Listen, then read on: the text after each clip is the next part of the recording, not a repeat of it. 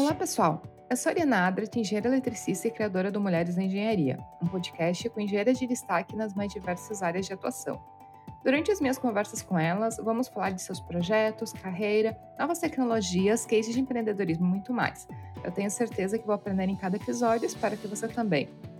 E para você que acompanha Mulheres na Engenharia, essa temporada estamos com o apoio da Fundação Vanzolini, uma instituição que nasceu da iniciativa de professores da Poli USP e hoje conta com mais de 90 cursos, de operações e processos até gestão de pessoas e soft skills. Então eu faço convite para vocês para visitar o site da Fundação Vanzolini, que é o www.vanzolini.org.br/educação e encontrar os melhores cursos para você se desenvolver profissionalmente. O link da Fundação Vanzolini do site vai estar tá aqui nos comentários do podcast. Então, não esqueçam de ir lá conhecer a fundação, é muito bacana. Recomendo realmente a todos os nossos ouvintes. E, claro, para quem né, acompanha o podcast Mulheres na Engenharia, os episódios né, e o podcast já está disponível no Instagram, no Twitter, no iTunes, no Spotify. Então, você pode seguir o podcast né, em qualquer um desses lugares. E para quem quiser enviar comentários, sugestões, indicações de engenheiras, só me enviar um direct lá pelo Instagram, que é o arroba Mulheres da Engenharia. E a minha convidada para esse episódio é a Ana Castro, engenheira aeroespacial, que já participou de várias missões simuladas de exploração espacial e que atualmente atua no desenvolvimento de escudos térmicos para a reentrada na atmosfera dos satélites que são enviados para o espaço. Eu tenho certeza que vou aprender muito com a nossa conversa e espero que você também. Bem-vinda, Ana, bem-vinda aqui ao podcast Mulheres na Engenharia. Eu acho que vai ser uma conversa bem interessante. Eu estou muito curiosa para saber um pouco mais sobre esse mundo aeroespacial. Então, bem feliz de, de ter aqui para conversar com a gente no podcast.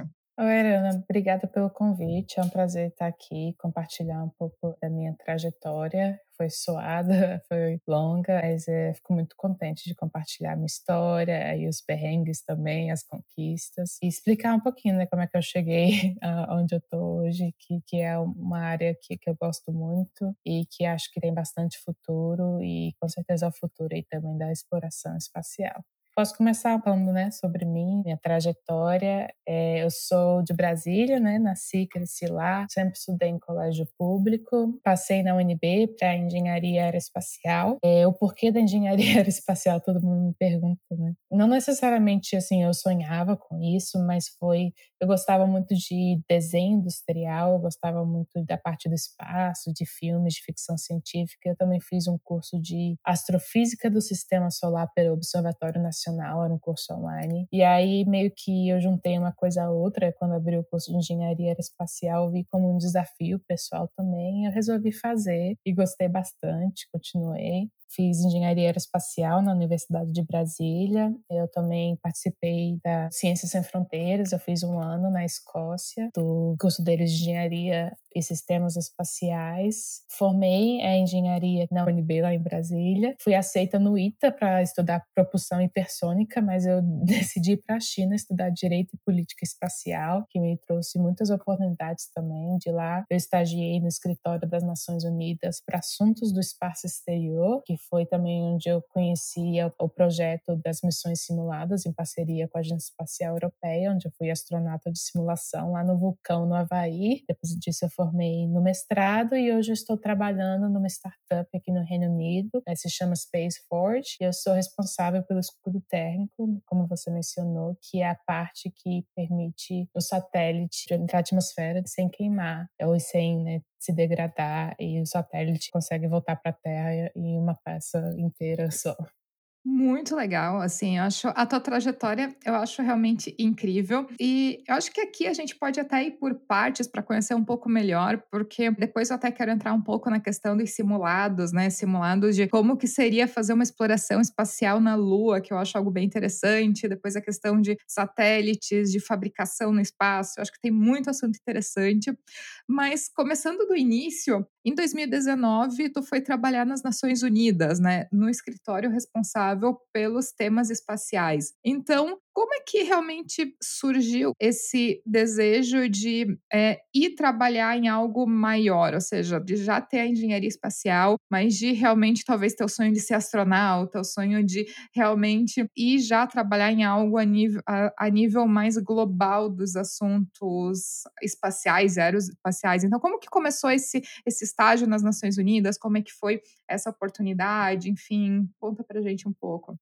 Claro, é, minha trajetória assim nunca foi algo premeditado ou algo assim que eu sabia exatamente o que eu ia fazer. Assim, foi uma oportunidade trazendo outra, conhecendo iniciativas, por aí vai. É, como eu fui parar lá na, nas Nações Unidas, né? De engenharia espacial para as Nações Unidas. O curso que eu fiz de Direito e Política Espacial foi um programa de intercâmbio pela uma instituição que tem no mundo todo, que é afiliada às Nações Unidas, que foi uma iniciativa também da ONU para incentivar o ensino e pesquisa de ciência e tecnologia espaciais para o mundo todo.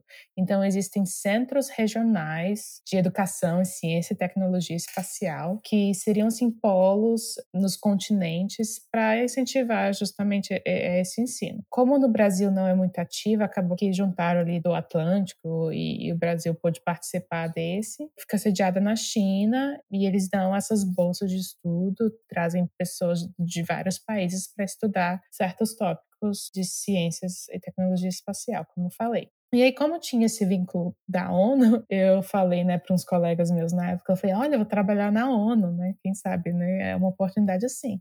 E aí, com, com quanto mais eu fui estudando do direito espacial, eu vi realmente que tinha um link grande com as Nações Unidas, né? Eles foram, assim, a instituição que levou à frente os cinco tratados espaciais que a gente tem hoje, né? Que são os carta magna do espaço que ditam as regras das atividades espaciais. E eu fiquei muito interessada nisso e também falei, cara, acho que não tem muito especialista nisso no Brasil, então se eu puder ajudar de alguma forma. E aí eu fiquei buscando é, informação e eu vi que tinha estágio nesse escritório para pessoas interessadas. Porém, esse o estágio era não pago e eu, né, como venho de uma família mais humilde, tudo que eu fiz foi com bolsa, com a ajuda de todo mundo. Eu falei, ah, não vou nem me inscrever. O estágio lá na Europa, eu estava na China, recebendo bolsa. Eu falei, cara, nunca vou conseguir. Mas eu conversei com o pessoal da minha universidade na China.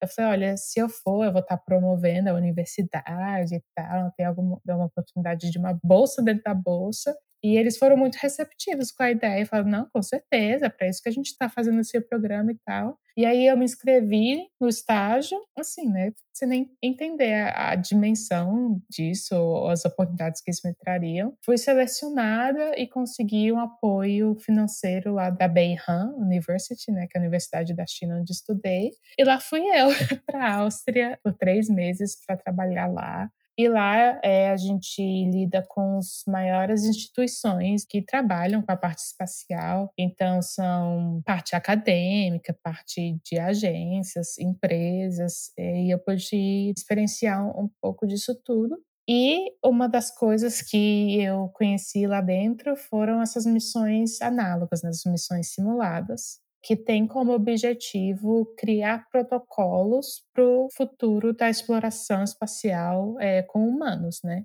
Então, ao invés de você mandar gente para o espaço com um monte de coisas incertas que você não sabe como vai acontecer, como eles vão se comportar, a gente tenta replicar e simular no corpo humano e a mente também, né, como se estivesse trabalhando, morando fora e ver como é que né, as melhores maneiras de trabalhar numa rotina, por exemplo, você manda alguém lá, você vai trabalhar 24 horas por dia, ou você tem um protocolo de descanso, essas coisas que você acha que não são tão importantes, mas que são muito importantes, porque fator psicológico agora com o Covid, com os lockdowns, a gente aprendeu né, que a parte psicológica é um fator muito importante para a gente em sociedade, né? Então, eles estavam fazendo as suas campanhas, claro que também testam tecnologias novas e tal. E aí, uma colega minha lá do estágio, ela tinha conhecido a cientista da Agência Espacial Europeia, durante uma conferência. E ela já estava participando desse projeto e ela falou: ah, a gente está precisando de um engenheiro aeroespacial, de preferência mulher, né, para compor a nossa equipe, porque eles estavam tentando fazer uma equipe composta de mulheres. E assim, o currículo era tudo que eu já tinha. Ela falou: ah, você tem é, interesse? Eu falei: com certeza.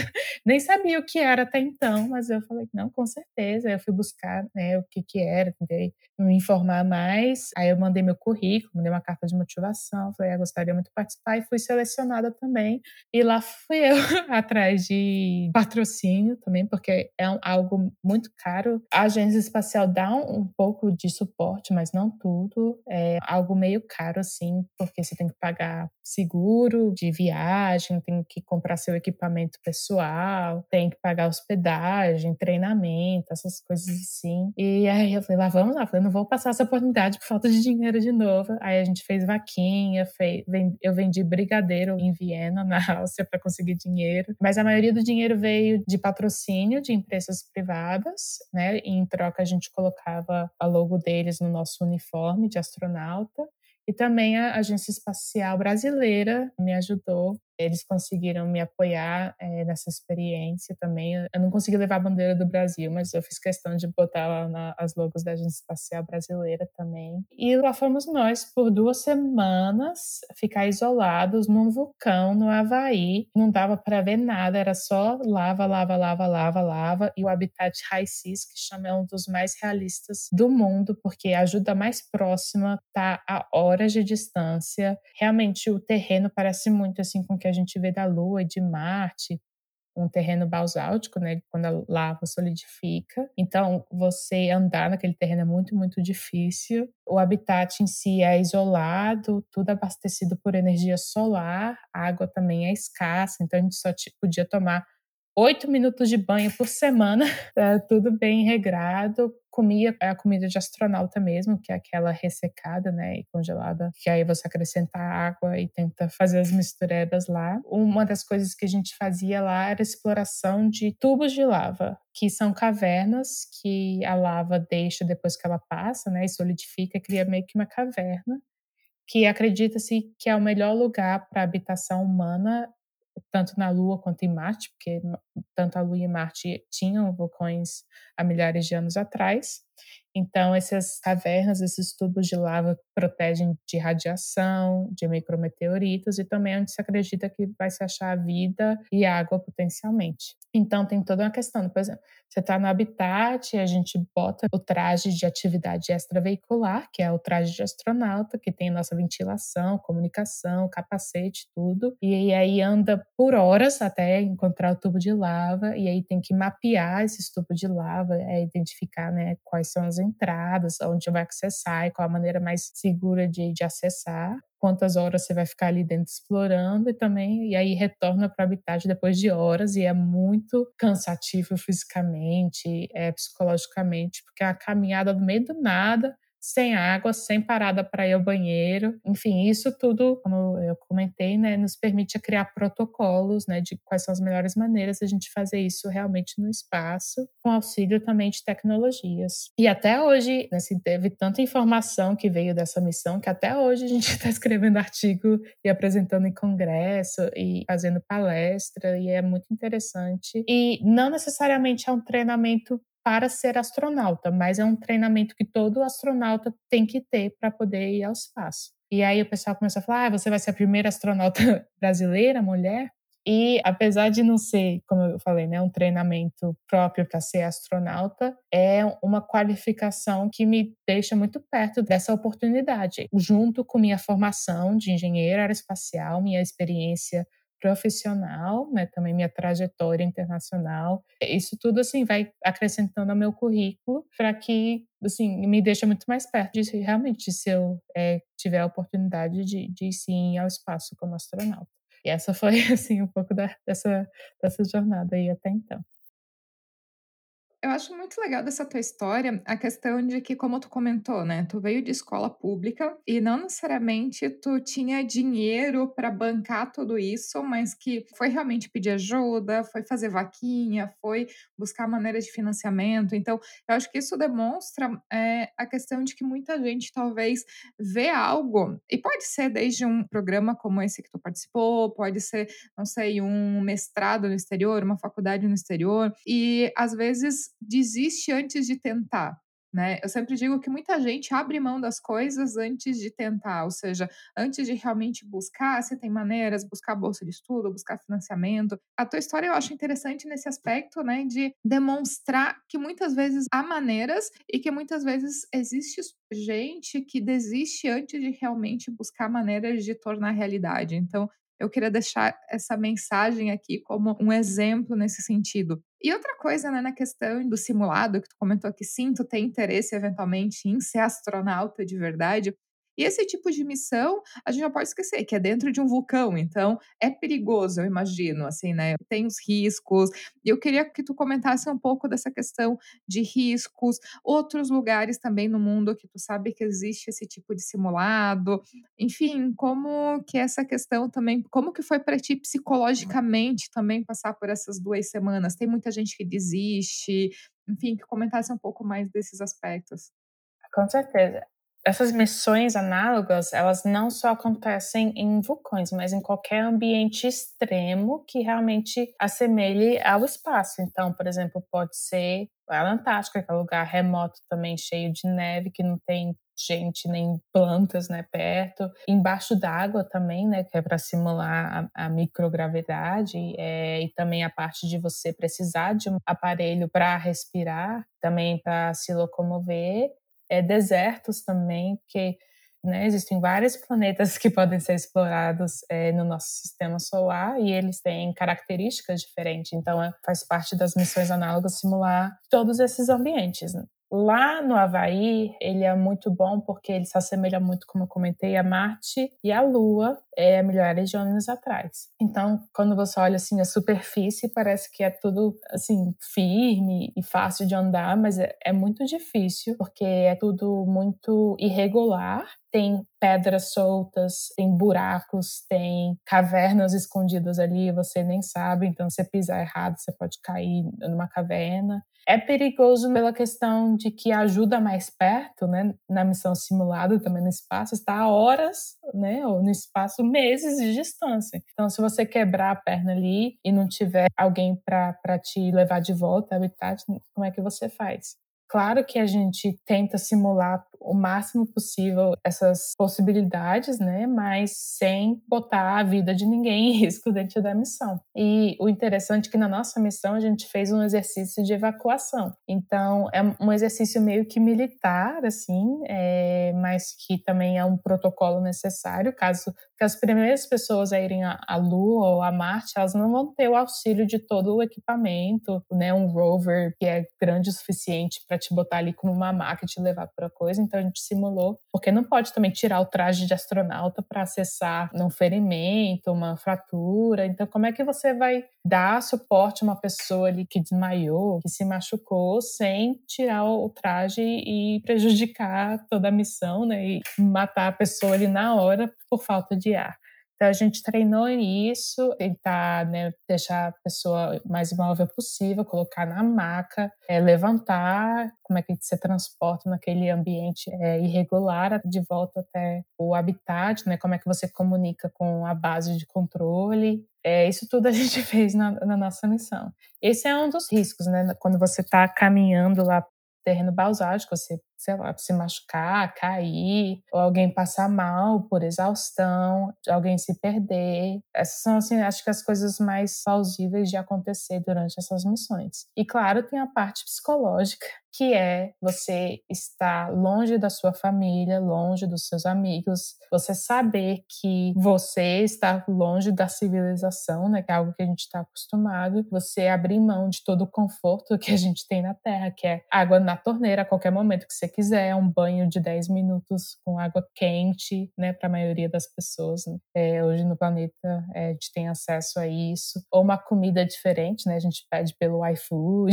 é, por aplicativo e, e chega em sei lá, em menos de uma hora. É, ou até você, sei lá, tá com saudade da sua família, pegar o telefone e ligar na hora e eles responderem. Tem a questão também do atraso na comunicação, que é algo que simula-se também nessas missões, dependendo da onde você está simulando a missão, né? Se você está simulando a missão na Lua, o atraso na comunicação, que é o tempo, né, de mandar um sinal da Terra ir até a Lua e voltar, são apenas segundos, é, ou dois minutos no máximo. Para Marte já seriam ali uns 20 minutos cada trecho. E claro, quando você vai, por exemplo, uma Lua Europa, seria mais de meia hora de atraso nas comunicações. Isso pesa muito, né? Você acha que não, mas pesa muito na parte psicológica que é algo que a gente também trabalhou na nossa missão simulada. Nós tínhamos duas arquitetas espaciais na equipe e o que elas fizeram foi meio que investigar o efeito das cores no cérebro e no comportamento e como você lida em equipe que eles chamam de crew cohesion. O que elas fizeram foi por uma semana, tudo era branco que nem um hospital. É, e aí a gente respondia algumas enquetes lá diárias, como é que estava o humor, como é que estava a sua disposição, se estava animado menos animado. E aí na segunda semana elas introduziram cores e elementos pessoais de volta ao habitat. Então você podia colocar fotos da sua família ou algum pôster legal que você gostava é, e tudo assim. E foi assim um efeito imediato no humor de todo mundo. E isso auxilia nessa, nessa situação de trabalho em equipe, quando as pessoas estão mais dispostas, é, bem-humoradas e tudo isso, que é algo que você acha que é tão trivial, mas que pode prejudicar, né, ou levar ao sucesso de uma missão. Então tem tanta coisa que eu podia ficar aqui falando por horas. Uma coisa interessante lá desse habitat que a gente participou é, da missão, ele foi construído pela NASA, mais ou menos quando as missões Apollo estavam sendo planejadas, com o objetivo de investigar fatiga alimentar em astronauta. Como é muito, muito caro se levar coisas ao espaço. Você não tem uma diversidade de comidas também, porque tem que ser tudo ressecado, é refrigerado. Então, você só tem uma pequena quantidade de cada alimento que você pode levar. E eles queriam investigar qual é o efeito disso no corpo e na mente humana. Então, isso foram das primeiras coisas que eles investigaram lá em uma missão simulada. E também tem, existem outros vários protocolos que você pode investigar, por exemplo, é deixar uma pessoa trancada sozinha, que existem habitats só para isso, existem pesquisas é, sobre, sobre essa parte do isolamento, ou que tipo de equipe é melhor você compor, se é tudo engenheiro, tudo cientista, ou metade entre aspas, de humanas, metade da parte de ciências exatas. Tudo isso é, é investigado em missões simuladas e ainda tem muita, muita coisa a investigar e é uma área muito interessante. Eu acho legal desses simulados, né, que quando a gente pensa, por exemplo, em exploração espacial, a gente pensa muito na tecnologia, né, de como construir um foguete, de como é, fazer uma estação espacial, e a gente muitas vezes esquece do fator humano, né, de como é, o fator humano pode levar tudo a perder se não for bem administrado, a pessoa não for capacitada a lidar em uma situação de emergência, né, que nem, por exemplo, a importância dos simuladores de voo, né, para o treinamento dos pilotos de companhia aérea, uma coisa que a gente já tem como a gente conhece que é feito dessa maneira, né? Então, como que o piloto ele vai se comportar se um avião tá caindo, né? Então, quando o avião tá indo muito bem, ele tá ali tranquilo, né? Mas qual que é a reação dele? Ele entra em pânico, ele mata o copiloto, não faz nada, o cérebro dele responde, né? Então, a importância de um simulador de voo, né, para ele, quando eventualmente, né, ele passar por uma situação de emergência a bordo, ele tenha a tranquilidade que ele já conhece o que fazer e ele vai realmente seguir os procedimentos e vai fazer o que seja possível para evitar um acidente aéreo. E o mesmo se passa na questão de um astronauta, né? Tem uma emergência no espaço, né? De como que ele vai se comportar, né? Ou testar se a pessoa é adequada para isso também, porque eu acho que eu imagino, né, que existe também perfis de pessoas que eventualmente não são adequadas para esse tipo de trabalho e que se necessita identificar, né? Então acho que é uma questão muito interessante esse aspecto humano.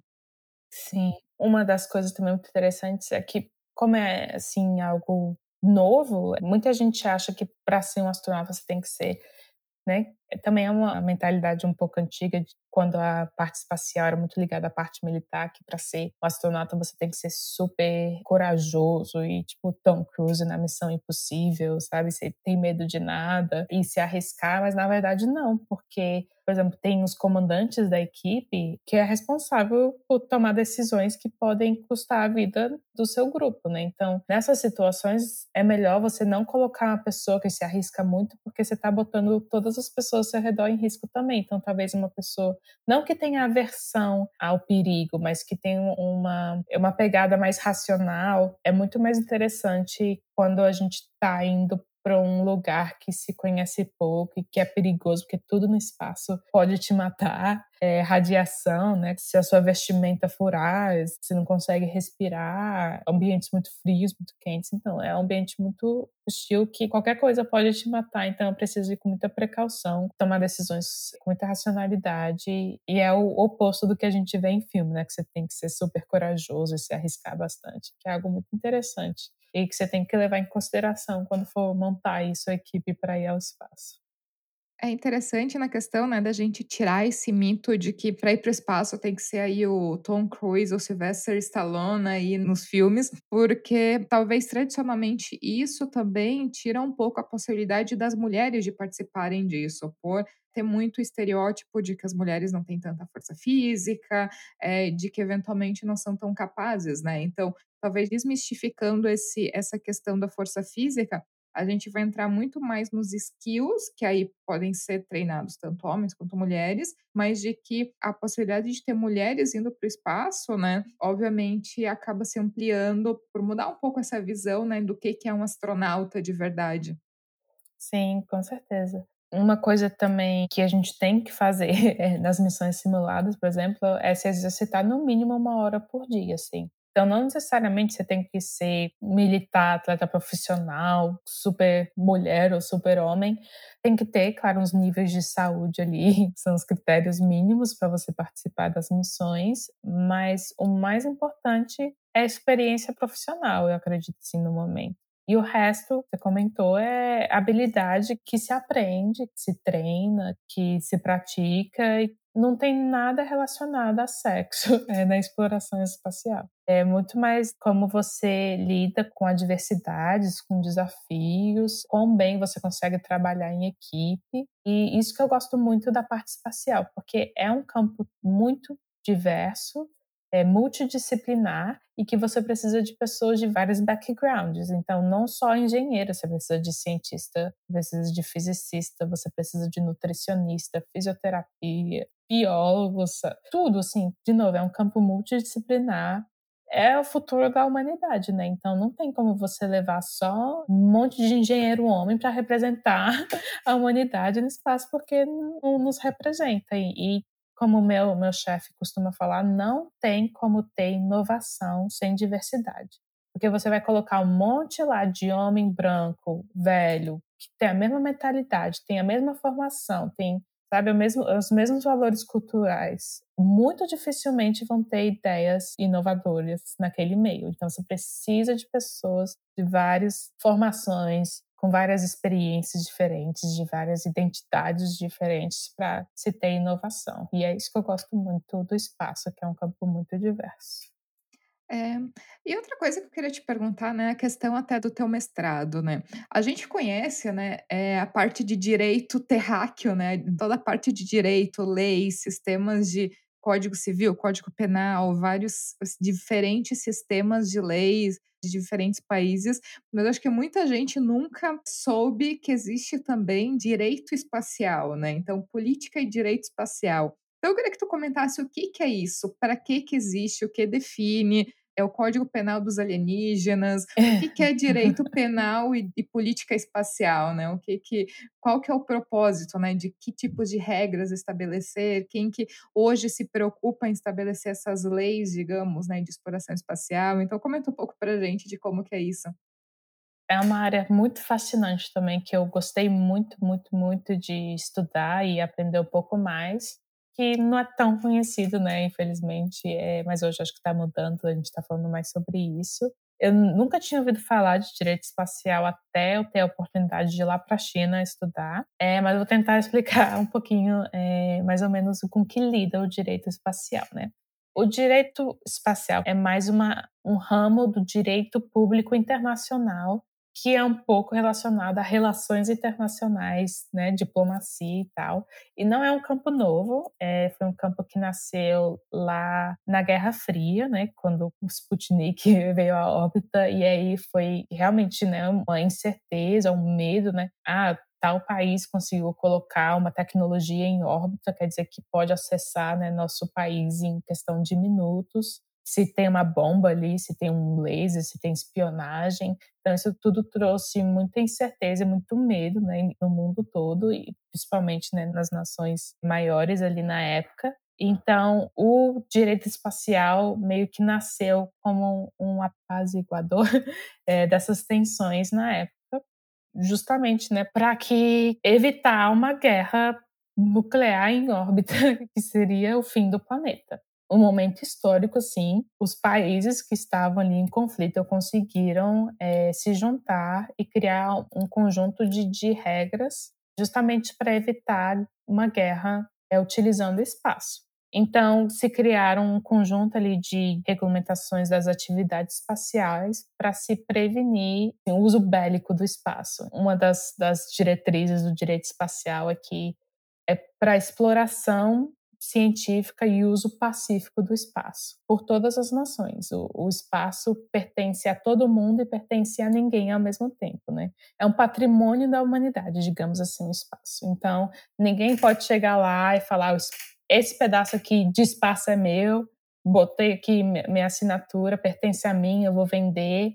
Não, pertence a todo mundo e a ninguém ao mesmo tempo vieram como assim regras, né, normas de conduta das atividades humanas, mas também de país, né, de, de estado, é, relacionadas ao espaço. Então, o primeiro tratado que nasceu é, do direito espacial é se chama Carta Magna do Espaço, é um nome longo em, em, inglês também em português, mas a gente chama de Tratado do Espaço de 1967. O nome todo é Tratado sobre Princípios Reguladores das Atividades dos Estados na Exploração e Uso do Espaço Cósmico, inclusive da Lua e demais corpos celestes nasceu né, naquele período da Guerra Fria. Uma das questões principais é do desarmamento, e não se pode colocar armas de destruição em massa na órbita terrestre que o espaço, né, de novo, é, é, é de todo mundo, para todo mundo, para fins de exploração pacíficos.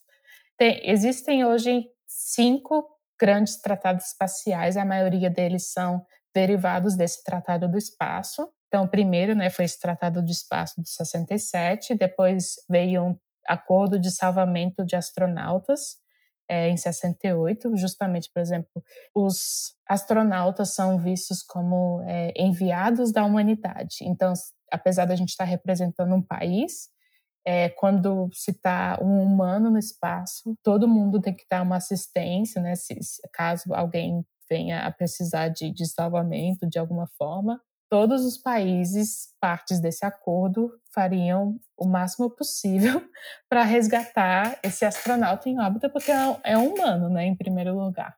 É, e também fala um pouco sobre quem lança alguma coisa no espaço é ultimamente responsável pelo esse objeto como país. Então, começa a tratar um pouco mais da responsabilidade das atividades espaciais, né? Se eu coloco um satélite em órbita, esse satélite sai fazendo um monte de merda lá, alguém tem que responder por isso. Então, o direito espacial é ajuda nesse, nessa questão. Outro tratado é a Convenção de Responsabilidade de 1972, que justamente é essa questão da responsabilidade dos países, né? Essa responsabilidade internacional quando você lança um objeto em órbita ao espaço. Também tem a questão de dano, né? A gente começa a ser um pouquinho mais técnico, né? Caso minha coisa cause dano a alguém, quem é responsável por isso? Como é que você mitiga essas coisas? Que no fundo, no fundo, é muito de relações internacionais e diplomacia.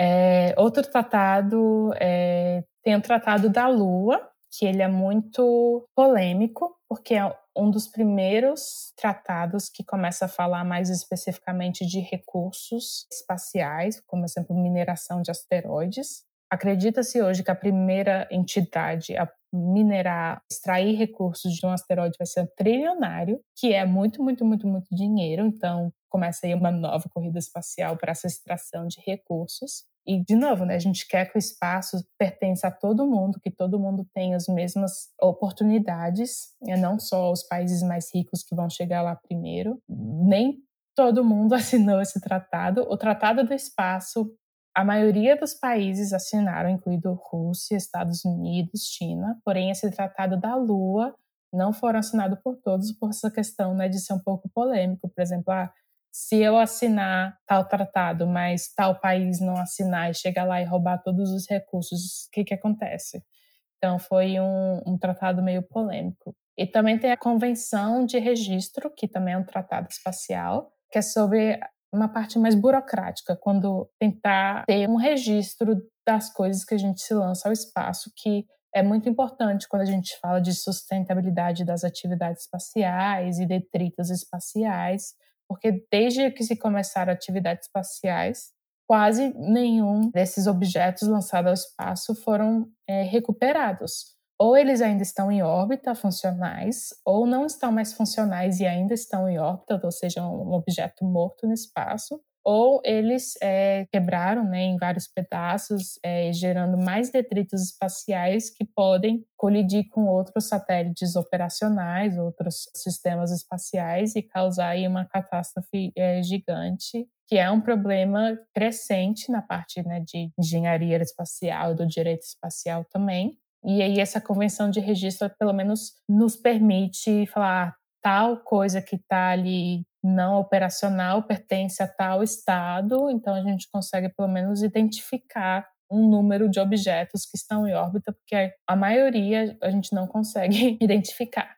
Então, são esses assim os tratados espaciais, né, que são os cinco mais importantes, mas existem outros documentos também é, que se usam no direito espacial, né, que são costumes internacionais, não necessariamente um tratado mais formal, resoluções da Assembleia Geral da ONU, tem documentos também que eles não são formais e, ah, desculpa, eu não sei o termo em português, mas eles chamam de legally binding, né, que realmente te prende ali, que você vai responder a nível judicial por, por danos. E tem padrões internacionais que você pode seguir, mas que não são acordos mesmos internacionais, e também leis nacionais, é, que você pode implementar a nível nacional é, para tentar seguir os tratados internacionais. Então essas são assim é, as fontes do direito espacial hoje, que está crescendo bastante assim em questões de estudo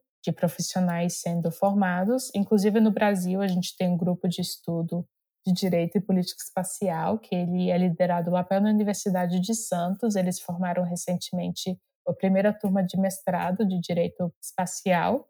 E você não precisa ser um advogado para estudar direito político espacial, ajuda bastante. É, mas eu vim de engenharia, eu estudei direito político espacial. Foi, foi meio penoso mudar de uma área para outra, assim, mas eu gostei muito porque eu tinha o conhecimento técnico dessas tecnologias e agora estava indo para a parte mais legislativa e de política é, dessas atividades, que assim foi, foi muito legal. O interessante é que esses cinco tratados espaciais internacionais eles foram redigidos, né, foram criados pela ONU e o escritório para questões espaciais, né, depois onde eu fiz meu estágio, ele age como um secretariado para o comitê que criou esses tratados. Então, foi muito interessante poder estagiar e ver, né, a fonte é, desses tratados espaciais, né, o, o, ali o início do direito espacial.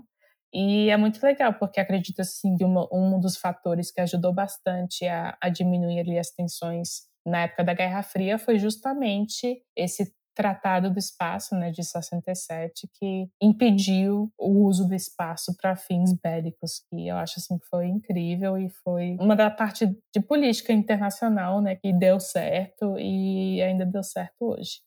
E tem várias questões dentro do direito espacial polêmicas, por exemplo, como esse tratado foi lá de 1967 e as tecnologias elas se desenvolveram tanto, né, ao longo dos anos, a ponto de que a gente não conseguia prever que tipo de tecnologia a gente estaria lidando hoje. Alguns especialistas dizem que está na hora de redigir um novo tratado, porque aquele tratado é muito amplo, muito generalista, mas existem é, especialistas que dizem que não, né? Como é um, de novo, que é um tratado bem geral, cobre todas as partes mais relevantes, então a gente só precisa talvez é, focar em, em tais áreas como de recursos ou de, de detritos espaciais. Assim, tem bastante coisa acontecendo ali dentro que também é, é um episódio em si só. Ana, eu acho muito, muito interessante isso, né? De ver como que, hum, à medida que se vai tendo mais tecnologia, que você vai tendo mais conhecimento, se vai tendo mais amadurecimento da exploração espacial como um todo, também os acordos e as leis vão ter que ir acompanhando isso, né? O que preocupa é que, na verdade, a diplomacia espacial depende muito da diplomacia terráquea, né? Então, Com certeza. o quanto que os é, líderes das nações eles estão conseguindo manter a gente sabe que aqui na Terra a gente tem muitos problemas diplomáticos e Sim. guerras, e quando falta diplomacia, muitas vezes entram as armas, né? Então, é, a gente sabe que existem problemas aqui e, e que, eventualmente, claro, uma exploração espacial vai levar os mesmos problemas. É, presentes na Terra. E obviamente que quando se vai esses acordos, ou participam todos ou não participam nenhum, né? Porque uhum. tem que realmente se chegar a um consenso global das regras. E tu mencionou a questão, né, dos detritos. É, eu acho que isso é algo interessante da gente comentar um pouco, porque eu já escutei, né, aquela frase, né, de que o homem já poluiu o suficiente a Terra, então agora está indo poluir o espaço, né? Então já acabou uhum. com os recursos na Terra, então vamos para a Lua e vamos para Marte buscar os recursos porque não souberam cuidar bem daqui e daqui a pouco vão pular de planeta em planeta, destruindo cada um e deixando o lixo em cada um. Então, como é que tu vê e como é que tá essa parte, por exemplo, detrito uhum. espacial? Uhum. Quantos milhares de satélites não se lançaram no espaço e esse lixo espacial continua lá e alguém se preocupa em limpar isso? Como tu vê essa questão de não acabar replicando no espaço uhum. a, a destruição que a gente já vê e observa na Terra? É, assim, só da questão justificando a exploração espacial, né? Porque, ah, porque as pessoas veem o espaço como algo muito futurista, como algo tão longe da nossa realidade, porque está investindo dinheiro e tempo e tal. Mas a exploração espacial traz muitos benefícios né, para a sociedade aqui na Terra. Então, com o estudo e desenvolvimento de altas tecnologias que a gente necessita para ir ou mandar coisas para o espaço, a gente acaba criando melhores tecnologias que melhoram nossa vida aqui na Terra. Por exemplo, né, respiradores, ar-condicionado, GPS, máquina de raio-x e por aí vai, né? São inúmeros os benefícios né, da, da exploração espacial. Em questão da poluição, realmente, o que um dos assuntos também polêmicos na parte espacial é que a gente provavelmente vai utilizar o mesmo sistema e a mesma dinâmica né, que os nossos colonizadores utilizaram é, aqui na Terra, vai replicar o mesmo sistema lá fora e a gente vai ver as mesmas consequências no futuro, que hoje são que aquecimento global, pobreza extrema em algumas outras nações, escassez de recursos, enfim, é um assunto polêmico por si só. Da questão de diminuição, ou pelo menos é, dar uma freada né, no, na parte de poluição espacial, é um assunto polêmico também, porém que a comunidade é, espacial está ciente e tem esforços ativos para diminuir também, reduzir e mitigar a questão do detrito espacial. Um detrito espacial, ele é todo um objeto feito por humanos, né, que não são mais funcionais. Isso é ruim não só pela questão em si de ter uma coisa não funcional que custou milhões parado lá em órbita, mas também pela questão de como eu falei, né, como às vezes eles se quebram em pedaços menores e aí colidem com outras partes, e essas partes também quebram em pedaços menores e começam a colidir com outras, que hoje se, se conhece como a síndrome Kessler, né? E aí cria um efeito cascata ou bola de neve que pode levar aí a uma reação em cadeia autossustentável que nunca vai parar, porque no espaço a gente não tem atrito do ar para reduzir a velocidade dos objetos, então eles só vão acelerando e colidindo com os outros e aí acabou, né? E aí você tem milhões e bilhões de reais, dólares investidos ali em ciência, em vários projetos idos literalmente ao ar, né? Ao, ao vácuo, no nosso caso. E isso se identificou, né, anos atrás. Existem iniciativas para mapear os detritos, né, objetos que não são utilizados. Já tem alguns números. Acredita-se que hoje em órbita tem mais de 120 milhões de fragmentos de pequenos pedaços, por exemplo, de um milímetro até um centímetro ali de diâmetro, que podem, como eles estão viajando a alta velocidade em órbita, causam assim, catástrofes. É, existem mais ou menos 900 mil é, fragmentos de pedaços que têm mais ou menos 10 centímetros de diâmetro, que é mais ou menos uma bola de tênis, que causam catástrofes maiores ainda. 34 mil fragmentos que são maiores de 10 centímetros, né? Então, é um objeto como um celular. 21 mil identificados, né? Que, que são fragmentos de satélites mais de 3 mil é, satélites não funcionais e quase 2 mil estágios de foguetes descartados, tudo isso em órbita, e isso junto com mais de 3 mil satélites ativos. Então, é uma bagunça ali e não se tem como exatamente como você rastrear cada um desses elementos, principalmente os mais pequenos, e é muito preocupante, né, para o futuro das missões espaciais. E também se a gente botar mais humanos ali em órbita também pode pôr risco à saúde, à segurança de astronautas e, enfim, outras questões também. Então, existem iniciativas para rastrear, né, para identificar esses, esses detritos espaciais mas também hoje para remoção ativa. Existem projetos que buscam, por exemplo, tem várias ideias. É um, um braço mecânico que você lança em órbita e vai capturando outros pedaços e meio que ajudam eles a entrar na atmosfera terrestre, porque ali na atmosfera você, como você entra em alta velocidade, você está experienciando fluxos de calor muito grandes que acabam desintegrando o satélite, queimando tudo. Então, aqui às vezes não chega quase nada.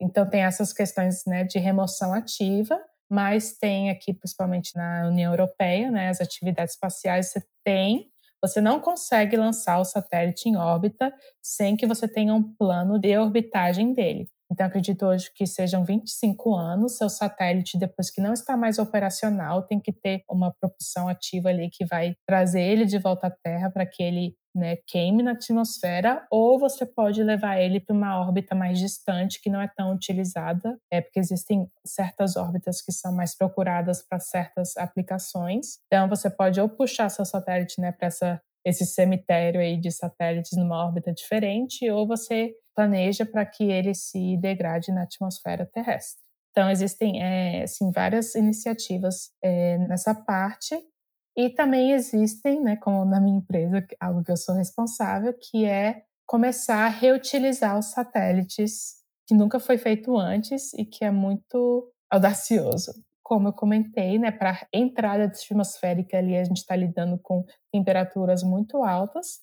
A maioria dos materiais e dos, das tecnologias espaciais não conseguem sobreviver a essas temperaturas e também a pressão atmosférica ali. E a ideia da nossa empresa é criar um escudo térmico que vai proteger o satélite dessas, dessa reentrada atmosférica e vai desacelerar o satélite o suficiente para que a gente consiga capturar antes que ele colida né, com ou a Terra ou o mar ou com alguma propriedade privada. E a gente captura o satélite, ele dá uma recalchutada nele e manda de novo para o espaço. E, sim, tem várias questões é, importantes na parte de reutilizar né, um, um, sistema espacial. Primeiro é o custo, né, que se você está reutilizando, você está reduzindo o custo, que é bom para todo mundo. Utilização de materiais, você está extraindo menos materiais, então isso é bom tanto na parte né, de negócios, mas também na parte do meio ambiente e várias outras coisas. Então existem existem iniciativas é, tem bastantes empresas trabalhando só com a parte de remoção, é, mitigação dos detritos espaciais, e é algo que, apesar de não afetar a gente no dia a dia, é algo que é muito perigoso para o futuro, porque todos os países vão precisar de satélites de comunicação para mapear o meio ambiente, então é algo que a gente tem que lidar hoje, não no futuro. É. É, eu acho importante, né, pensar que mesmo algo é pequeno, por exemplo, mesmo algo com um centímetro na velocidade que você está viajando no espaço, é pior que uma bala de revólver, né? Então, é, quando se vai a construir é, satélites que hum, ou construir estações espaciais, é, um, um, astronauta tendo que fazer uma missão, e aqui eu penso muito né, nos filmes, claro, Hollywood ensina a gente a, a, a ter um pouco na mente né, como que seriam essas estações, como seriam essas missões, né, um astronauta tendo que a corrigir ou arrumar algum problema fora do seu foguete, da sua estação espacial, né? Então, e ter todos esses atritos, esses detritos viajando aí a velocidades como uma bala de revólver, na verdade é algo que não me parece algo muito agradável assim para um astronauta fazendo esse tipo de missão. Mas eu queria te perguntar, né, tu comentou do teu trabalho, eu vi que trabalha numa startup no desenvolvimento, né, buscando o desenvolvimento de tecnologias é, na questão de exploração espacial, mas não necessariamente, por exemplo, a gente tem a questão de exploração espacial para, por exemplo, satélites para comunicação, enfim, é, mas também eu vi que outro lado, né, que, é, que a gente até estava comentando é, antes, e tu me enviou até alguns artigos para dar uma olhada, na questão de manufatura, na questão de fabricação de coisas no espaço, e eu achei muito interessante, né, a gente pensar no conceito de eventualmente em algum tempo ter indústrias no espaço, né? Então, eventualmente algumas alguns materiais ou algumas coisas que na Terra não tem as condições ideais e que talvez eu teria a condição ideal de fabricar isso no espaço por condições ótimas de temperatura, pressão e todas as condições espaciais, mas de começar com o conceito de fabricação e de indústrias no espaço. É, e claro que muita tecnologia tem que ser desenvolvida, existe ainda um caminho pela frente, mas eu queria que tu comentasse como que é essa questão de indústrias no espaço, né? Como que é a questão de desenvolvimento de tecnologia para isso, uma coisa que eu acho muito importante, né? Como que é o financiamento e quem que está financiando isso hoje? É indústrias privadas, governos? Como que a empresa que tu atua hoje, né? Hoje tu mora no Reino Unido, né? Então, como é que a tua empresa, que tipo de tecnologia que a tua empresa busca, né? E como que ela tem financiamento para fazer esse tipo de pesquisa? Que eu entendo que são pesquisas muito caras, né? E são pesquisas, a ciência de ponta, né, ciência avançada, que existe realmente, são pesquisas que levam anos e que demandam muitos recursos e muito dinheiro para isso. A questão de manufatura no espaço, né, é muito interessante e muito vasta também. E assim, um contexto para isso aqui hoje, né, claro, a gente precisa é, atingir ou diminuir emissões de CO2 né, na atmosfera, a questão de aquecimento global, é, isso tudo. Então, a indústria hoje está procurando alternativas de como se produzir o que a gente precisa produzir, mas de maneira mais sustentável e utilizando menos recursos. Né? Então, alguns processos industriais hoje na Terra são muito nocivos ao meio ambiente por vários fatores. É, primeiro, por exemplo, alguns materiais precisam ser resfriados a temperaturas muito baixas. Então, é muito custoso energeticamente atingir essas temperaturas aqui na Terra. Ou temperaturas muito quentes, ou um ambiente de vácuo também, que elimine é, partículas do seu processo industrial ou até resfriamento, utiliza muito água e o que você faz com os detritos né, desse processo industrial, onde é que você lança eles, geralmente de volta ao meio ambiente. Então, isso tudo a gente sabe que é um processo não sustentável, que né, não dá para continuar fazendo aqui na Terra, mas que a gente ainda precisa desses produtos para a gente manter nossa qualidade de vida e tal. E aí a ideia de manufatura no espaço é tudo que a gente consegue produzir na Terra, a gente consegue produzir no espaço de maneira muito mais eficiente. E o porquê?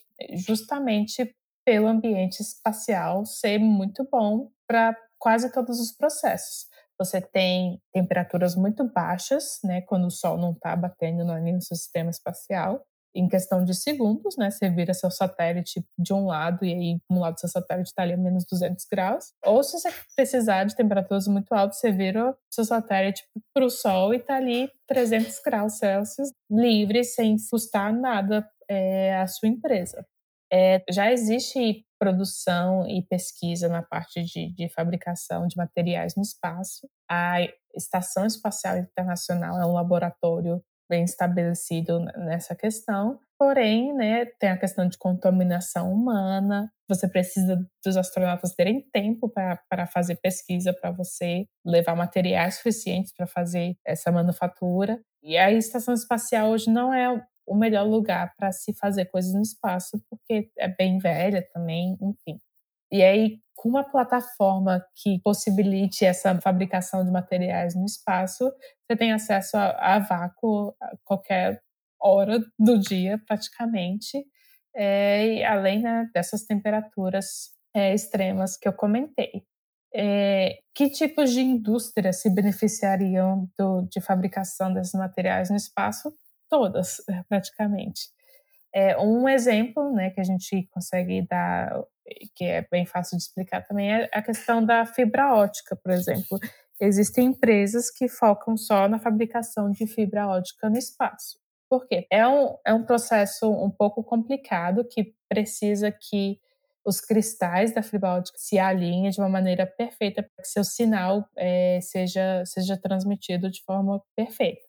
Quando a gente faz isso na Terra, esses cristais não conseguem se alinhar de forma perfeita pela questão né, da gravidade da Terra é, e também de resíduos é, na parte da fabricação, contaminação e outros fatores.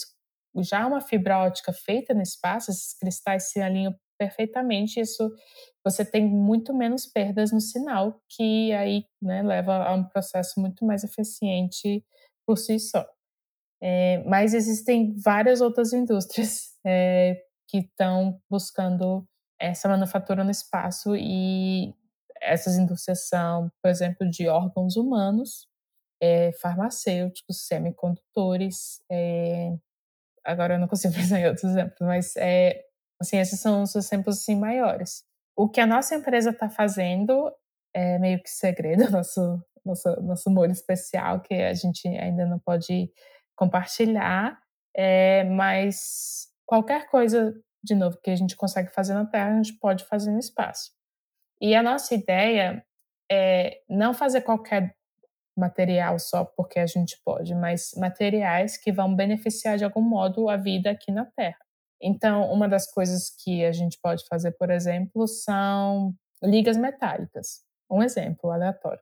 Por que a gente faria ligas metálicas? Por exemplo, se a gente conseguir diminuir o peso de um carro, por exemplo, a 30%, esse carro utilizaria menos combustível e emitiria menos poluentes na atmosfera, o que ajuda a humanidade né, em geral. Mas não só um carro, por exemplo. Hoje, né, para você levar um foguete em órbita, quase 90% da massa do foguete é só combustível para conseguir carregar esse foguete para fora da atmosfera. É só o peso do foguete em si. Então, se os foguetes forem mais é, leves, utilizaria menos combustível, que é muito menos poluente na atmosfera, e isso contribui para menos, menos fatores ali ajudando é, no aquecimento global. Então, é mais ou menos nessa área que a gente está tá trabalhando hoje na, é, na nossa empresa. E a gente começou como startup, né? Começou uma empresa pequena, era só meus dois chefes lá na, na garagem deles, e a gente é mais de 50 empregados. Nós temos parceria com a Agência Espacial Europeia, é, mais de 10 milhões investidos, e todas as indústrias nos procuram para saber se a gente pode firmar uma parceria. E qual é a ideia né, da nossa empresa? A gente lança essa plataforma que, que é o satélite, que vai possibilitar o desenvolvimento, a fabricação desses materiais no espaço, né, dependendo da demanda. É, então, ele vai à órbita, fica em órbita o tempo necessário para que esse processo é, aconteça. E aí a gente rastreia o satélite com uma tecnologia que a gente desenvolveu é, também dentro da empresa. Já existem isso no mercado, mas a gente vai rastrear em órbita, mas também durante reentrada, que é algo que não se tem muitos dados, porque ninguém faz reentrada atmosférica controlada hoje em dia. Então a gente vai rastrear, saber exatamente, mais ou menos, né? não exatamente, mas tem uma, uma área ali de predição e um erro que, que a gente consegue prever onde o satélite vai entrar, a gente captura o satélite, retira esses materiais, leva né, até o cliente esses materiais para qualquer aplicação que seja, e aí, como eu comentei antes, né, faz uma recalchutada ali no satélite e manda de novo para que outros materiais sejam produzidos em órbita. Então, a gente começa com um ou dois satélites, né, para demonstrar a tecnologia, e daqui a uns anos, quem sabe, a gente consiga ter uma vasta fábrica no espaço. Então, é, essa é mais ou menos a ideia do que a gente está fazendo hoje. É, eu imagino que um grande desafio também é ter essa reentrada controlada, porque também ninguém quer satélite caindo em telhado de casa, em rua, em cima de carro. Então, eu acho que também tem que ter um, uma grande precisão. A gente, claro, a gente pensa que a área habitada é muito é, é infinitivamente menor a área habitada dentro do espaço total da Terra que área não habitada, mas mesmo nessas áreas com menos gente, ainda assim pode atingir alvos não desejados, né? Então, como que é essa questão também desse controle? Ou seja, eu acho que também existe um medo das pessoas, né, com isso. E qual que hoje é o principal desafio em termos de tecnologia para conseguir fazer isso? Que nem tu falou, que tu trabalha mais ativamente na questão do escudo térmico, né? Além do escudo térmico, quais são outras tecnologias que hoje são a dificuldade, né, para viabilizar isso, né? É materiais, é, é, por exemplo, desenvolvimento de materiais, desenvolvimento de, de sistemas de controle, algumas dificuldades e existe outras startups assim como que é a questão das eu não sei como que se chamam mas digamos as space techs né como que como que é o mercado de startups buscando soluções para o espaço né de buscando esse desenvolvimento que eu imagino que deve, devem existir outras. Sim. É, da questão de segurança da missão é, também ligada um pouco ao direito espacial é para você lançar um satélite em órbita você precisa de de uma licença né, da sua autoridade nacional. Aqui no Reino Unido é a Agência Espacial do Reino Unido, mas também é a Agência de Aviação Civil. Então, antes de lançar o satélite, a gente tem que mostrar para eles o que a gente está fazendo, né? É, qual os objetivos da missão e como é que vai acontecer. E a gente tem que demonstrar com simulações, com testes, de que a gente tem controle sobre o satélite tem uma probabilidade de risco que a gente tem que é, alcançar é, para satisfazer os, os, requisitos deles, e então eles nos dão uma permissão né, para poder lançar o satélite. Então, a gente não está avançando uma louca, né? Tem é, bastante documentação por trás disso, bastante requisitos, e eles são muito altos, é, porque a gente está botando a segurança de pessoas em risco se né, a gente não fizer as coisas do jeito correto. É, em questão de precisão, né, então a gente tem esse software que a gente está desenvolvendo em, é, dentro da empresa, que é um de predição e também é, da trajetória do satélite, que é algo que potencialmente a gente vai também utilizar como um produto e vender, é, ou, ou outras empresas podem utilizar como serviço também. É, nessa parte especificamente o mais difícil é ter dados atmosféricos em alta, altas altitudes, porque não é algo que, que empresas fazem rotineiramente, então não se tem muitos dados. Então, por exemplo, como é que você sabe como é que a composição da atmosfera naquela, em tal altitude, porque muda com a altitude também, né? Então, você simular esse ambiente é muito, muito complexo e é assim, uma área por si só e é bastante estatística, bastante é, software, é bem complicado, mas que hoje a gente já consegue, pelo menos, onde é que a gente quer que o satélite reentre, mas também, né, caso algo dê errado e a gente precisa sei lá, é, antecipar ou, ou, segurar um pouco a reentrada, a gente também sabe mais ou menos onde é, onde é que esse satélite vai cair e poderia alertar as autoridades locais caso isso venha acontecer. O, o meu escudo técnico, meu, que eu estou desenvolvendo, é, uma das funcionalidades dele também é agir como paraquedas, a modo de que vai reduzir a velocidade desse objeto caindo do céu suficientemente que, que a gente consiga capturar ou que não vá causar danos catastróficos.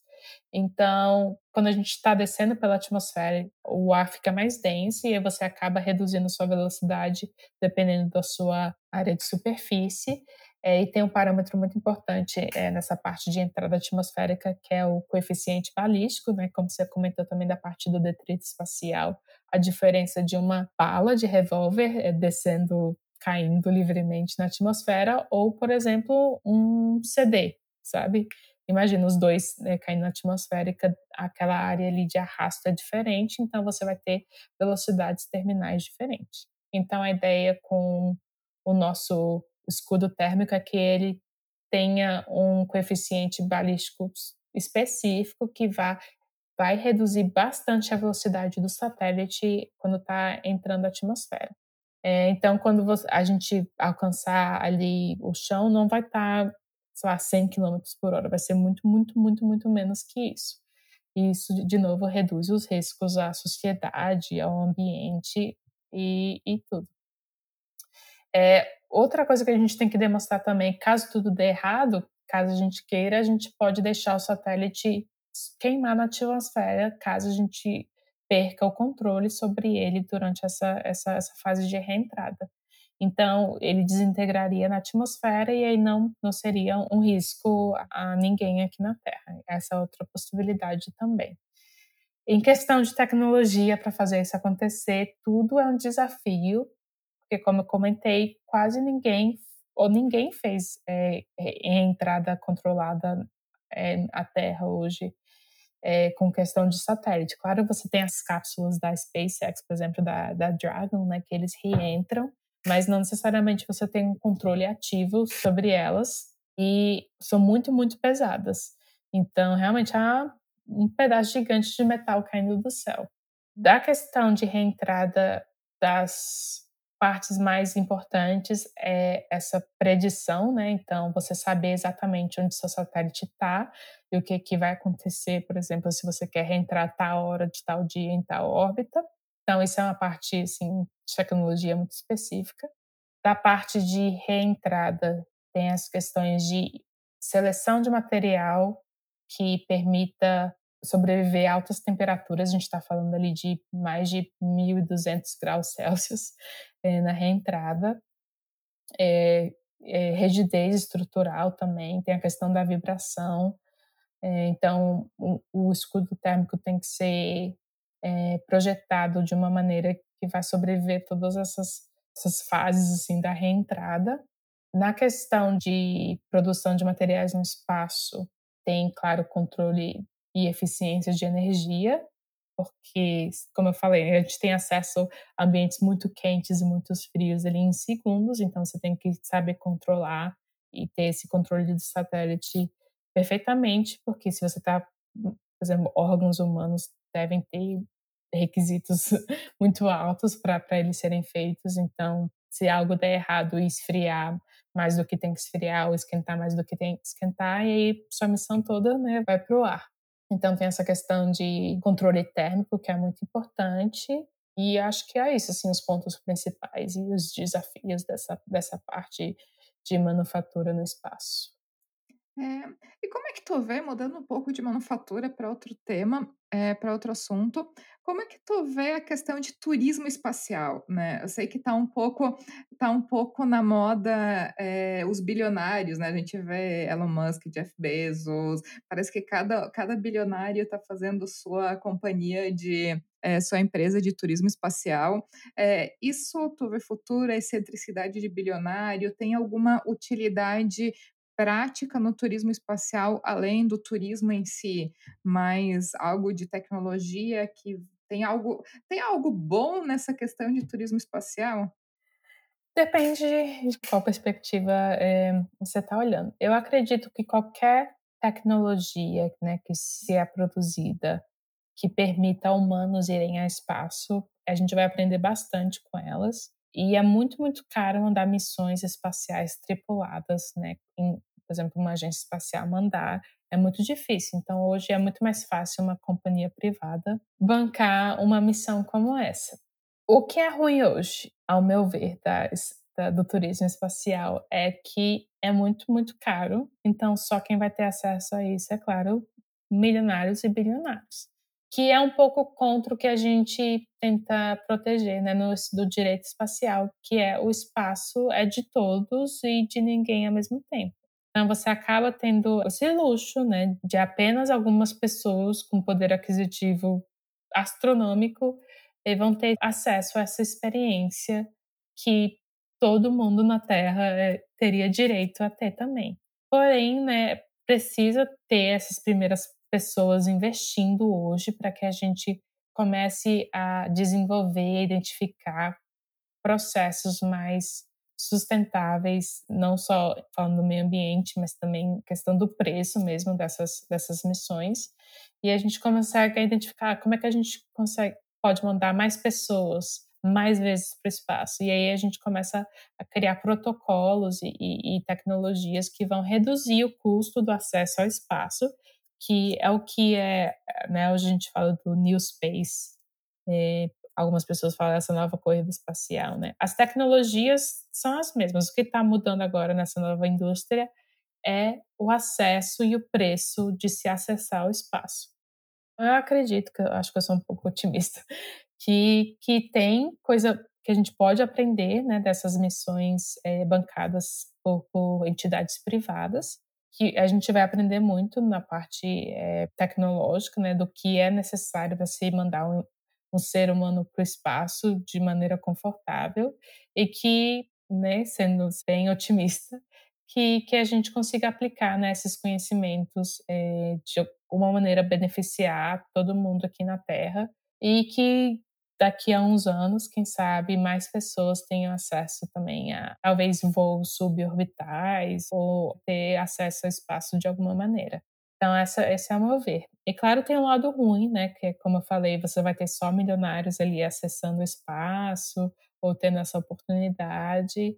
E é algo muito separatista, né? Que, que separa eles da gente, mas com direito espacial e com, acho que, os esforços, assim, acho que da humanidade hoje de realmente se ir ao espaço, acho que a gente consegue democratizar um pouco mais o espaço. Por exemplo, alguns anos atrás era muito ligado à parte da militar, então só militares, né, conseguiam acessar programas de treinamento de astronauta, e hoje a gente tem pessoas normais, né, civis, é, pesquisadores que já foram ao espaço. Então, eu tenho esse ver um pouco mais otimista que, que é como se fosse um sacrifício agora para que as futuras gerações possam ter essa experiência e essa oportunidade. É, fazendo, né, a gente fazendo um exercício de futurologia agora, né? É, a gente, há pouco mais de 50 anos, né, a gente teve aí a primeira vez que o homem pisou na Lua, deixando as teorias de conspiração à parte, né, mas aí o pequeno passo para o homem, o grande passo para a humanidade, então 50 e pouquinhos anos. É, como é que tu vê que daqui a 50 anos vai estar tá a exploração espacial, né? Para que caminho, que tecnologias, o que que tu acha que a gente consegue alcançar em 50 anos em termos de talvez já vão existir indústrias realmente no espaço, né? Como o que que tu vê que vai estar tá daqui a 50 anos, né? Fazendo assim esse pequeno exercício, né, de prever o futuro, assim, quais são as tuas apostas para exploração espacial? É, sendo muito otimista, eu acredito que a gente vai estar tá utilizando muito mais, né? Hoje, talvez, não sei. A, a gente acredita nessa parte de, de manufatura no espaço que a próxima revolução industrial vai ser no espaço, não vai ser na Terra. Então, essa revolução necessária para salvar o planeta talvez não aconteça na Terra, mas sim no espaço. Então, daqui a 50 anos, talvez a gente tenha, né, tomara que a gente tenha processos muito mais sustentáveis, muito mais eficientes, é, que acontecem ali em órbita terrestre ou talvez no nosso sistema solar em si. Então, em questão de produtos e, e de tecnologias, eu vejo que, que daqui a 50 anos a gente vai ter já fábricas no espaço, como a gente comentou hoje.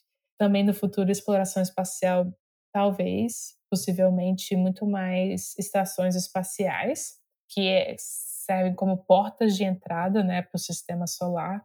Então, se fala muito também da Lunar Gateway, né, que é o portão ali lunar, como se fosse um, uma plataforma que a gente pode acessar eh, mais facilmente daqui da Terra e de lá desse portal a gente também acessa o resto do sistema solar e até o espaço mais profundo.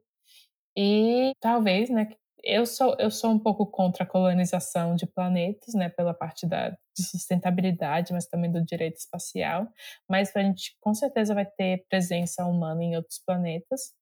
Espero que com propósitos científicos e pacíficos, mas é, que a gente vai aprender muito mais sobre o nosso próprio planeta através de outros planetas e, e, e, conhecendo um pouco mais sobre o sistema solar e que a gente consiga tirar a maioria dos processos que, que custam né, a saúde do meio ambiente hoje, que a gente consiga tirar esses processos fora da Terra para que a gente consiga salvar nosso planeta e, e que a gente consiga produzir coisas de maneira mais eficiente. Eu sei que eu bato bastante nessa tecla, mas eu acho que essa, essa é uma palavra-chave né, no futuro da, do nosso planeta e a gente, como sociedade, ser mais eficiente em todos os processos e a gente consiga utilizar nossos recursos melhores e que a gente produza menos lixo e menos resíduos e menos coisas que, que a gente não consegue reutilizar.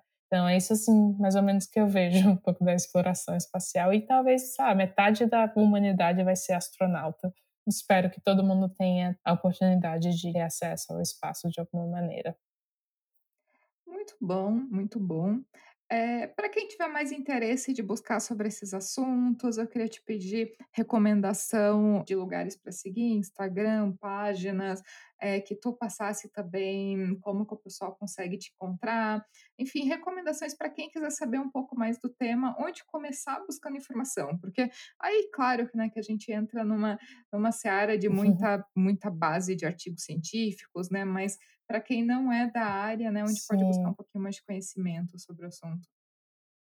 É, hoje as melhores plataformas, é, infelizmente, né, estão tudo em inglês, mas você consegue traduzir a página, se você acessar pelo Google Chrome, consegue traduzir ali na hora a página. É uma plataforma que eu gosto muito, é o spacenews.com. É, ali eles abordam todos as, os assuntos relacionados ao espaço, não só da parte de produção de materiais, mas de tudo é, que está acontecendo na parte espacial. Lá é uma ótima plataforma. Mas em questão de manufatura no espaço, se você colocar no Google ali, manufatura no espaço, tem bastante plataforma que está que está trazendo é, empresas e o que está rolando nessa área eu não tenho nenhuma específica agora, mas as primeiras ali, páginas que vem no Google geralmente te dão bastante recursos nessa parte. E quem quiser saber um pouco mais aí do que eu estou fazendo, eu posto bastante coisa no LinkedIn. Então, só procurar meu nome completo, Ana Paula Castro de Paula Nunes, lá, que eu estou sempre compartilhando coisa, ou pelo Instagram, que é ana.c.astro. E eu tento sempre postar ali um pouco da minha rotina, o que a gente está fazendo, os eventos que estão acontecendo. E é isso.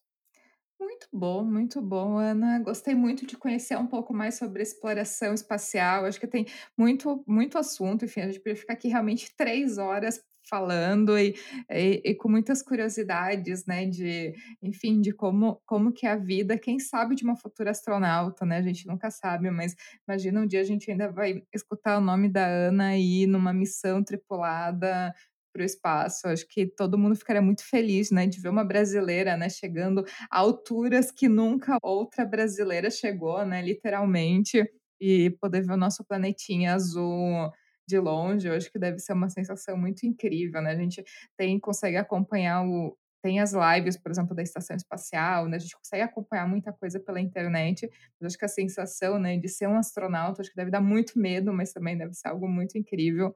Então, eu acho que um tipo de assunto muito interessante, né? Eventualmente a gente tem ouvintes, engenheiros, engenheiras que podem se interessar, né, talvez de seguir carreira no lado no lado espacial. E aí eu imagino que não necessariamente se necessita ser um engenheiro aeroespacial, mas acho que dentro da área muitos engenheiros e engenheiras de outras formações também têm, têm o seu espaço dentro do mercado aeroespacial como um todo. Então, eu acho que é um, uma área de atuação muito interessante. E eu queria te pedir também para a gente até finalizar, assim, para tu deixar uma mensagem final para os nossos ouvintes, ou seja, seja uma de encorajamento, seja uma para não vá para a área espacial porque não recomendo ou recomendo, mas assim uma mensagem, uma mensagem final para os nossos ouvintes. É, é uma piada meio de pai, né, que eu sempre faço, é, tem espaço para todos, literalmente. Então, é, como eu comentei, o espaço é uma área multidisciplinar e a gente precisa de profissionais de todas as áreas e todas as formações e de várias trajetórias. Então, seja, sei lá, você estudou letras, mas se interessa por espaço, tem oportunidade e hoje, né, bastante gente está mudando de área de atuação também, que é muito bom, porque né, a gente tem diversidade na parte espacial. E eu gosto muito do espaço porque me dá muita perspectiva, né? Quando a gente olha para o quão pequena a Terra é em comparação, né, todos os universos que existem, principalmente agora com essas novas imagens do telescópio James Webb, a gente consegue ter um pouco mais de ideia de quão pequena. Engraçado que, apesar de ser pequena, eu acho que a nossa vida fica muito mais significante. Não sei, me dá perspectiva e me dá muito mais coragem de lutar pelo nosso planeta e, e tentar fazer a coisa certa. É, é, não sei, eu, eu, gosto muito do espaço porque me dá essa perspectiva, sabe? Me deixa muito mais corajosa de, de ir atrás das oportunidades. E tem muita coisa ainda a aprender sobre a nossa existência na Terra e nesse universo. E tem tanta coisa a explorar e a gente precisa de todo mundo nessa jornada. Então eu recomendo bastante. E é uma área assim que eu, que eu gosto muito que eu posso falar por horas e horas e horas. E de novo, né, tudo que a gente está utilizando na parte espacial, né, para se ir ao espaço, para se lançar coisas no espaço, ultimamente traz benefícios diretos para a sociedade. Então, é um trabalho que te traz muita satisfação também de saber que você está contribuindo de alguma forma à nossa sociedade e ao planeta. Então, é, recomendo bastante. Não precisa ser engenheira espacial, não precisa ser engenheira, mas ajuda bastante se você for. E quem quiser dicas, é, ou se quiser saber mais o que eu faço é no dia a dia, eu estou sempre à disposição aí para conversar um pouco. E é isso, eu agradeço aí de novo pelo convite e, né, para frente. Ana, muito obrigada pela tua participação aqui no podcast. Fica a dica para quem está ouvindo a gente, segue a Ana no Instagram, segue a Ana no LinkedIn, acompanha aí o dia a dia dela, de quem sabe de aprender um pouco mais sobre essas tecnologias, e o dia a dia também na Inglaterra, então também de conhecer como que é a vida fora do Brasil, para quem muita gente às vezes tem interesse de buscar uma uma carreira internacional que eu super recomendo. Então, muito obrigada pela tua presença aqui no podcast. E se você que está ouvindo tiver algum comentário, crítico, sugestão, só enviar um direct lá pelo Instagram, que é o Mulheres da Engenharia. E se você gostou desse episódio, ficarei muito feliz se puder compartilhar com outras pessoas que podem gostar também. Um abraço e até o próximo episódio.